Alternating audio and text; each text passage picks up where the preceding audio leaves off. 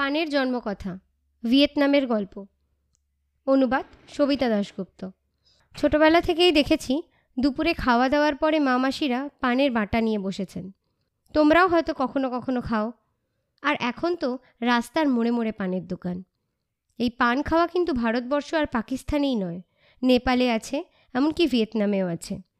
আমাদের মতো ভিয়েতনামেও বিয়ে, পাকা দেখা, এসব উৎসবে পান দেওয়াটা চিরাচরিত রীতি।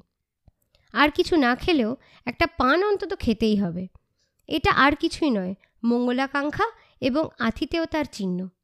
ভিয়েতনামে একটা সুন্দর কথা চলিত আছে। সব কথোপকথন ও ভালোবাসার আরম্ভই হচ্ছে পান দিয়ে। পান খেতে চুন সুপুরি লাগে, এ কথা কে না জানে। কি করে পান খাওয়া আরম্ভ হলো সে সম্বন্ধে একটা সুন্দর গল্প আছে। অনেক যুগ আগে ভিয়েতনামে রাজা ছিল চতুর্থ ইভ।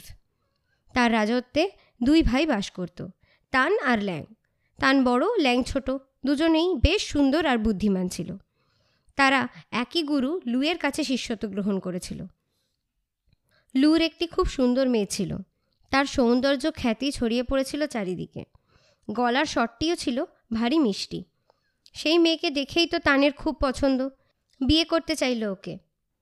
লু বিয়েতে মত দিলেন, মেয়েটিও আপত্তি করল না। দাদার বিয়েতে ল্যাং খুব খুশি। আনন্দে একেবারে ডগমগ হয়ে উঠল।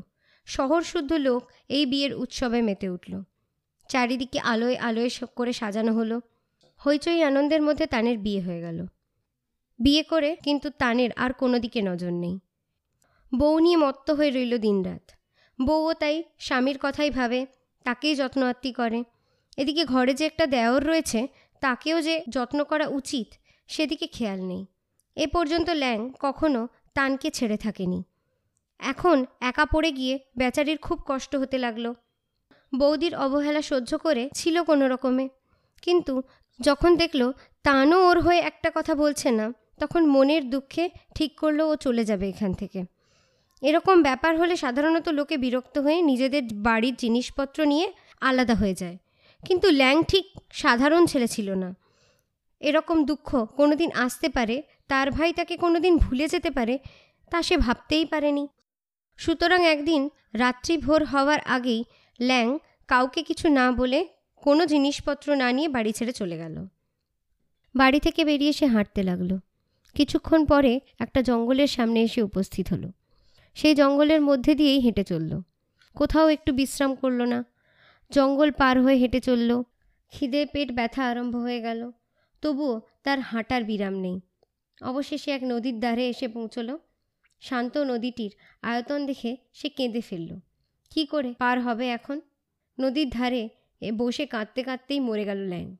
ওপর থেকে দেবতারা সব কিছু লক্ষ্য করছিলেন। ল্যাংয়ের জন্য খুব কষ্ট হলো ওদের। ওর কথা যাতে পৃথিবীর সকলের মনে থাকে, তাই ওকে একটা পাহাড়ে পরিণত করে দিলেন। নির্জন জায়গা, কাছে পিঠে কোনো লোকালয় নেই। সেজন্য চতুর্দিক থেকে পাহাড়টা দেখা যেত। কেবল নদীটা কাছে এসে গুনগুন করে গান শুনিয়ে যেত।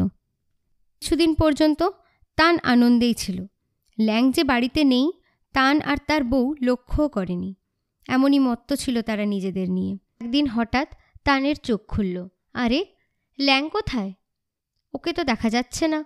খোঁজো খোঁজো খোঁজো। ল্যাং কোথাও নেই। পাগলের মতো হয়ে উঠল তান। অনুশোচনায় দগ্ধ হতে লাগল তার মন। সে ঠিক করল ল্যাংকে খুঁজতে বেরোবে।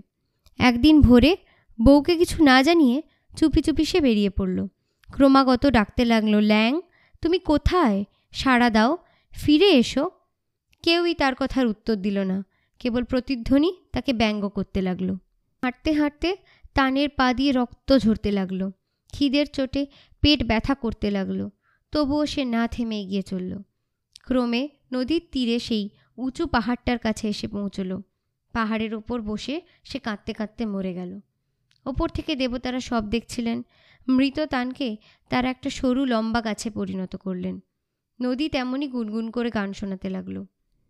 এদিকে তানের বউ জেগে দেখে তান নেই। ভয় হয়ে গেল তার।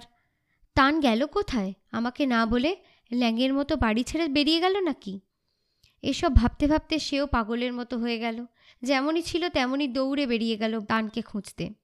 চুল খুলে এলোমেলো হয়ে গেল, চোখের জলে বুক ভেসে গেল। সেও জঙ্গলের মধ্যে দিয়ে হাঁটতে হাঁটতে ক্রমে নদীর তীরে এসে পড়ল। দেখল সামনেই একটা পাহাড় আর তার ওপরে সরু লম্বা গাছ দাঁড়িয়ে আছে।